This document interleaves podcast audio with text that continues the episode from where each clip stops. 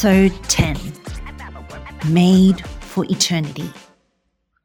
Someone has said that it's possible to live for 40 days without food, three days without water, and eight minutes without air, but only one second without hope. This is a very profound quote, but eternity presents us a place to dream and hope for better days ahead. And that keeps us going when we're in an ugly get me out of here season. We are designed to make the best of what we have and play even a bad hand well. Such is life, right? We all didn't start out the same, but I would like to believe that we all have a purpose and a bright future. Better days ahead. And this same goes for everyone. It's a promise that keeps us going when things are ugly, unbearable, and painful. Perhaps depressing, crazy, and full of tragedy. Sounds pretty much like a real life drama series. When the going gets tough, the tough gets going. We aren't just machines who produce and consume food and goods. We are made for something more, something more special. And like a true boss, we are all beautiful, original, and somebody special. We have to own up to that and turn lemons into lemonade, our test into a testimony. Eternity equates to hope. It places forever in our hearts and souls and gives life meaning beyond striving for just our own selfish desires, wants, and needs. It opens the chapter to service and servanthood, something bigger than ourselves. So before just ticking off our bucket list, eternity reminds us unveiling layer by layer that there is a creator who placed purpose and a plan for every day and every week in us. One symbol of forever is the infinity symbol, initially called the lemniscate, meaning ribbon by the ancient Greek. The infinity sign carries the shape of a sideways figure eight, whose shape could be imagined as a twisted ribbon that has no beginning or end.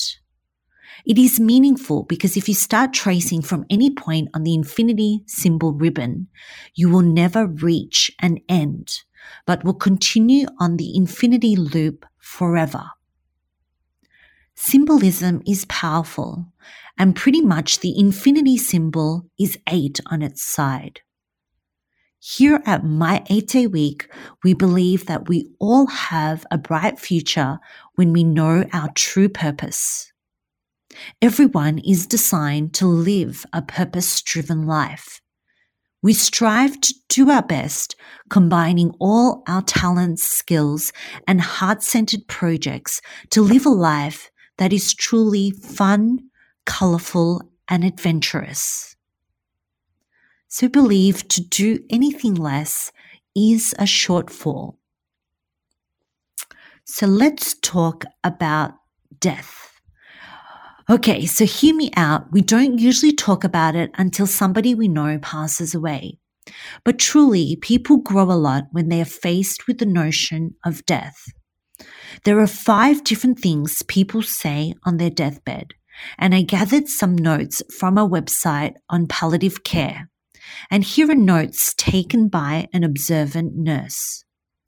So the first train of thought is, I wish I'd had the courage to live a life true to myself and not the life others expected of me.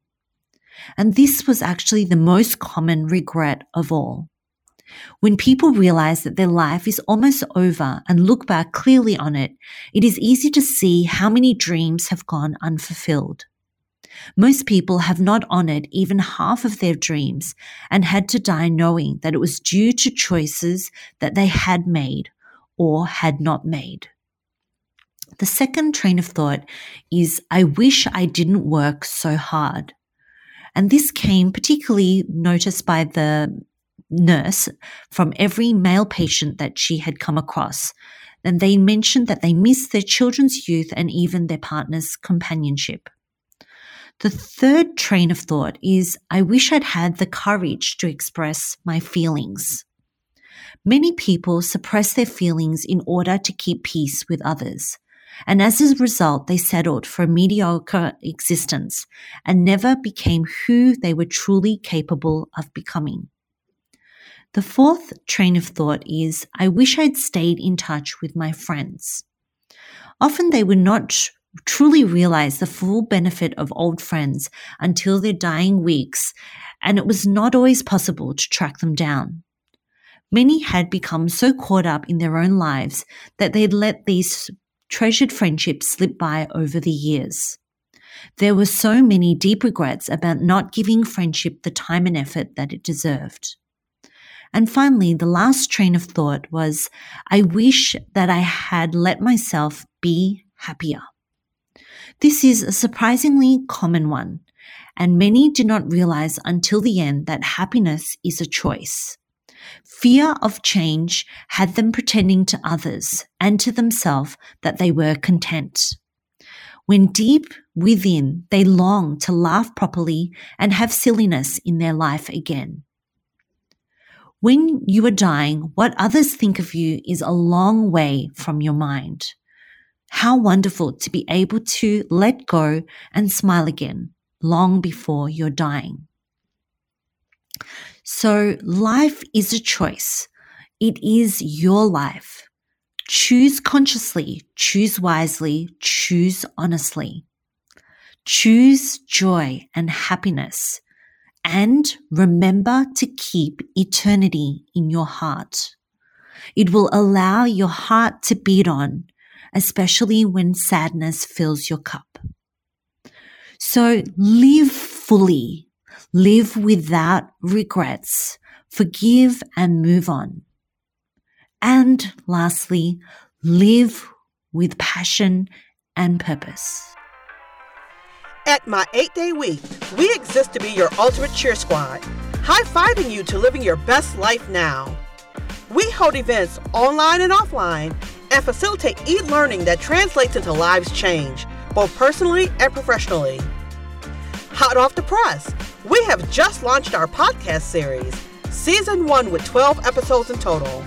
And you are more than welcome to join us unpack our Steal My Playbook, Let's Talk Boss, Beautiful, Original, Somebody Special, which is our current study series, available on our website, my8dayweek.com don't forget to grab your free e-booklet that goes hand in hand with season one. It's time to take things to another level. Rise up, challenge the status quo, and make every day, week, month, and year count.